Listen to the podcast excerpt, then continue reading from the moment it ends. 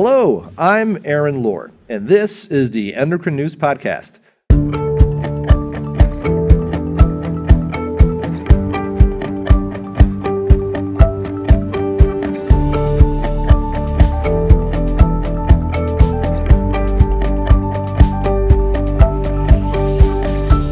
We all know how important diet and exercise are to weight loss and maintenance, but what about anti obesity medications? How efficient are they?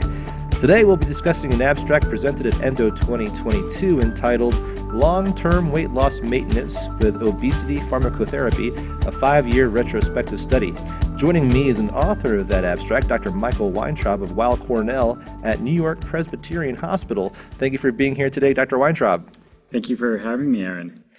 So let's start at the beginning. How popular is the use of pharmacotherapy to treat obesity? So, pharmacotherapy to treat obesity is certainly underutilized. 40% of adults in the United States have obesity, however, only 2% receive anti obesity medications.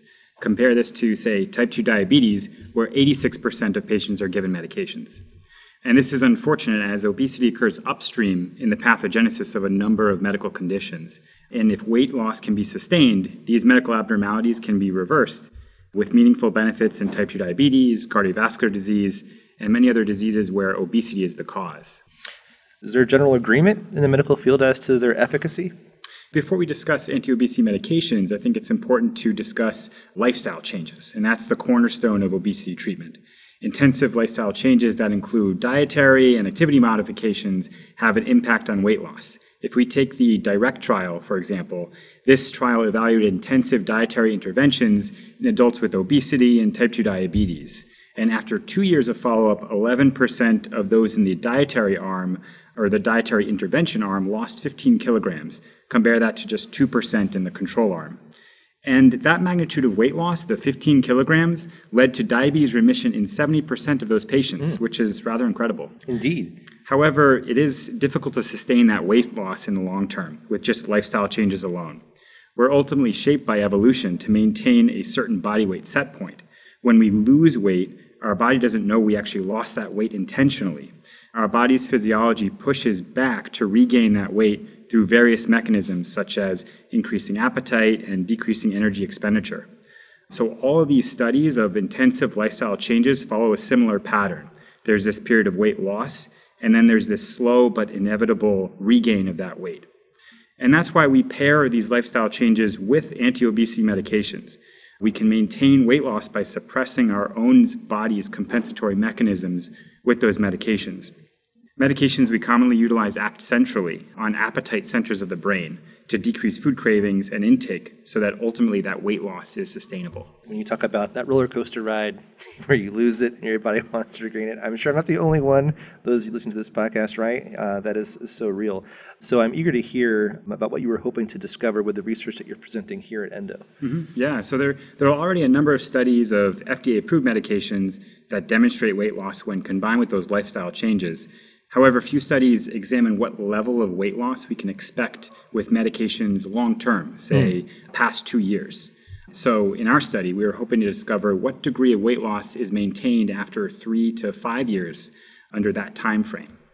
We also lack real world studies to evaluate combinations of FDA approved therapies as well as therapies that are approved for other conditions but are used off label for weight loss.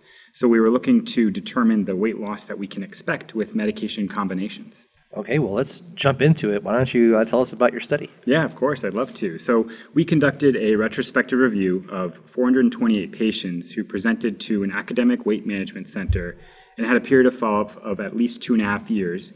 And then we collected that patient's data stretching out to five and a half years. So, patients had an initial BMI of 35 and. There were about 75% of patients were female, and then the average age was 51 years.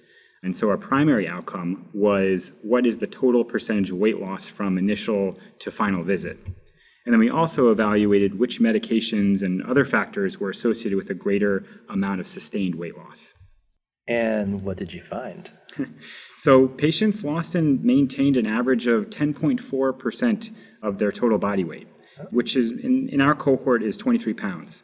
And this weight loss is maintained through the end of the study period, which was a median of 4.7 years. The most common medication that was being prescribed and taken at that final visit, which was metformin, and that was in about three quarters of patients. And this was followed by topiramate, uh, phentermine, and bupropion. We also looked at factors that were associated with a greater amount of weight loss. So the number of provider visits, as well as the number of anti-obesity medications that were present at that final visit, were associated with a greater amount of weight loss. So patients who lost actually greater than 10% of their total body weight were taking a median of three anti-obesity medications, compared to the patients who lost less than 10% of their total body weight were just taking two uh, of the anti-obesity medications. Did anything in your findings surprise you? Yeah, so we were actually surprised at the magnitude of sustained weight loss. So these patients not only achieved but maintained that weight loss through the, the end of the study period. There haven't really been any other studies, especially with real world data, measuring the effectiveness of anti obesity medications over such a long period of time. Um, we were also surprised to see that in a subset of our patients, those that achieved a weight loss more than 10%, this was 216 individuals, mm-hmm. there were 92 unique medication combinations. Wow. So it doesn't seem like there's a, a one size fits all medication regimen associated with long term weight loss. And ultimately, frequent follow up with the healthcare provider is needed to see which treatment strategies are working, which treatment strategies aren't working, so that medication adjustments can be made accordingly.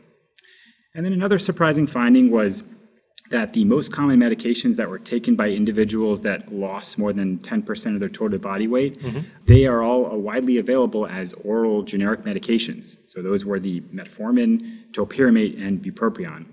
And that's important because everyone needs to have access to effective weight loss regimens, regardless of their insurance status or ability to pay.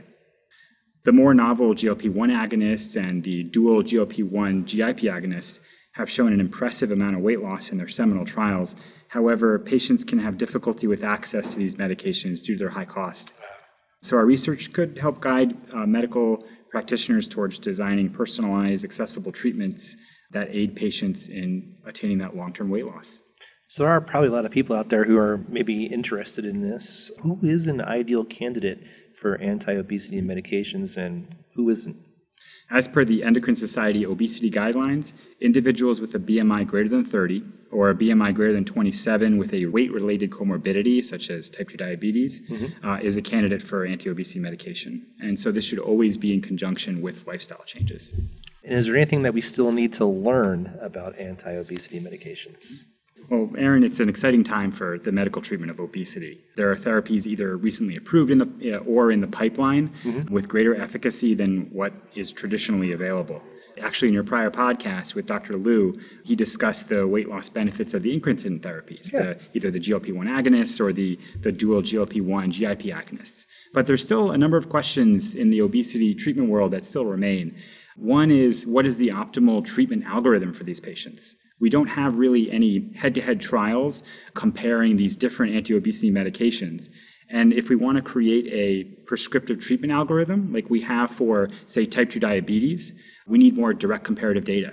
Mm-hmm. And then what about combination therapies? So in our study, we showed that combination therapies were effective at attain, attaining that long term weight loss maintenance, but ideally, prospective randomized trials would give us even more answers.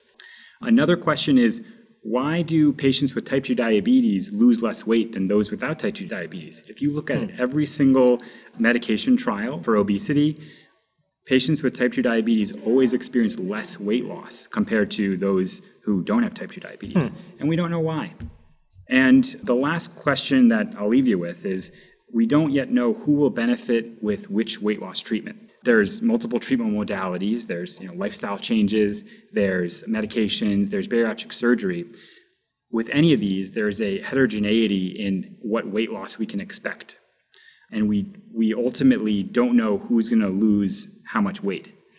So it ultimately becomes sometimes a trial and error. Right. Which medication will produce which amount of weight loss. Same with bariatric surgery.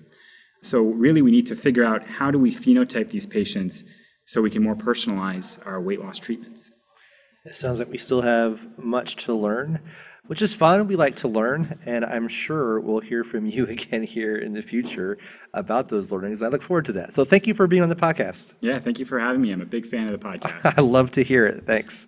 And that's all for this episode. I hope you enjoyed my talk with Dr. Weintraub If you'd like to learn more about recent research in obesity, I invite you to take a look at the Endocrine Society's thematic issue on obesity, which explores some of the most intriguing obesity research published in society journals over the last few years. We'll include a link to it in the episode description. Is there a topic you'd like to hear us talk about on the podcast? Let me know by emailing me at podcast at endocrine.org. Until next time, thanks for listening.